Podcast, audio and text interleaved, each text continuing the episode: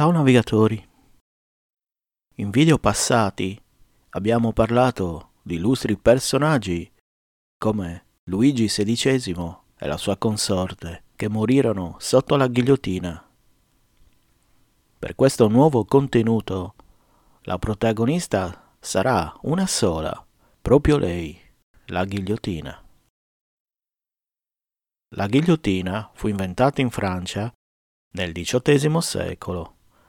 A seguire ebbe un largo utilizzo anche nello Stato Pontificio, Svizzera, Belgio e Germania. Lo strumento prese il nome da un medico rivoluzionario deputato dell'Assemblea nazionale chiamato Joseph Ignace Guillotin, il quale non fu l'inventore materiale, tuttavia fu uno dei più grandi sostenitori perché metodo di esecuzione più veloce e meno atroce per i condannati a morte.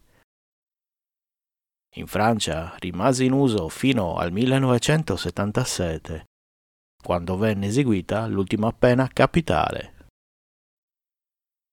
La ghigliottina consisteva in una grande piattaforma rialzata, sulla quale veniva posizionata una persona con la testa in un apposito supporto. Una lama d'acciaio era fissata a perno inclinato sulla piattaforma e veniva fatta scendere con una leva, tagliando la testa della persona in modo rapido e netto. Lo strumento pesava circa 500 kg. Al momento dell'impatto con il collo del condannato a morte, la lama poteva raggiungere 24 km orari. Successivamente furono progettati modelli più leggeri e più facili da trasportare. Ad esempio, la ghigliottina utilizzata durante l'era napoleonica pesava circa 300 kg, 200 in meno. Il collo del condannato veniva reciso con un solo colpo e poi la testa messa all'interno di un cattino di zinco. Il corpo invece veniva posizionato in una cassa zincata. Durante la rivoluzione francese era tradizione che il boia mostrasse la testa al popolo che aveva assistito. Già in epoca napoleonica questa macabra usanza non ebbe più modo di esistere.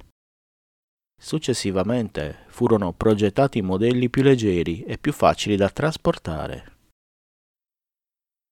Non si conosce appieno il numero esatto di persone che sono state ghigliottinate in Francia ma si stima che siano state almeno 25.000 durante la rivoluzione francese e l'era napoleonica.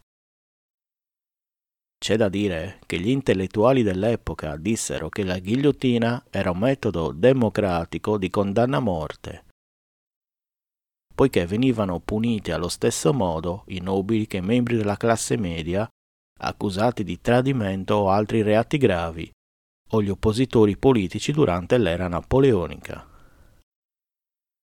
Il primo condannato a morte mediante ghigliottina fu Nicolas Pelletier il 25 aprile 1792. L'uomo si era macchiato di omicidio e furto. Per questa anteprima accorsero migliaia di persone per vedere lo spettacolo, ma a causa della velocità della lama non fecero in tempo a guardare quasi nulla. Tra i condannati illustri, ovviamente, Luigi XVI e la sua consorte Maria Antonietta, nello stesso anno nel 1793. A seguire la viscontessa Manon Roland, ministro dell'interno di Luigi XVI. Nell'anno successivo Robespierre, uno dei primi capi della rivoluzione francese. È anche da citare il poeta André Chenier, nel 1856 ci fu anche il patriota italiano Felice Orsini. Ovviamente la ghigliottina, come tante altre invenzioni, ha avuto dei suoi antenati. Per esempio, una stampa del 1307, conservata al British Museum, raffigura la morte per decapitazione di un uomo con uno strumento simile. Nel regno di Napoli nel XV secolo, grazie alla cronaca illustrata del ferraiolo, possiamo vedere un analogo macchinario. Così a seguire nel 1500 in Inghilterra e Scozia, il quale veniva chiamata patibolo di Halifax. Oppure la mannaia romana, nella Roma papalina descritta come mannaia. L'effetto immediato della ghigliottina e la morte per taglio della colonna vertebrale del midollo spinale conduce alla perdita immediata di coscienza e alla morte entro pochi secondi. La ghigliottina è stata progettata per essere il più rapido e indolore possibile.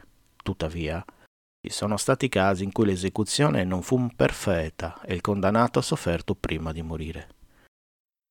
In generale la ghigliottina è considerata una forma di esecuzione più umana rispetto ad altri metodi, come la sedia elettrica o la pena di morte per iniezione letale. La questione se la testa del condannato possa essere cosciente dopo l'esecuzione è stata oggetto di dibattito per molto tempo. Alcuni sostengono che la morte sia istantanea e che non ci sia alcuna possibilità di coscienza mentre altri sostengono che la testa potrebbe essere cosciente per un breve periodo di tempo dopo l'esecuzione. Il mito della coscienza della testa dopo l'esecuzione è stato associato all'esecuzione di Charlotte Corday, una donna francese che nel 1793 ha assassinato il rivoluzionario Jean-Paul Murat.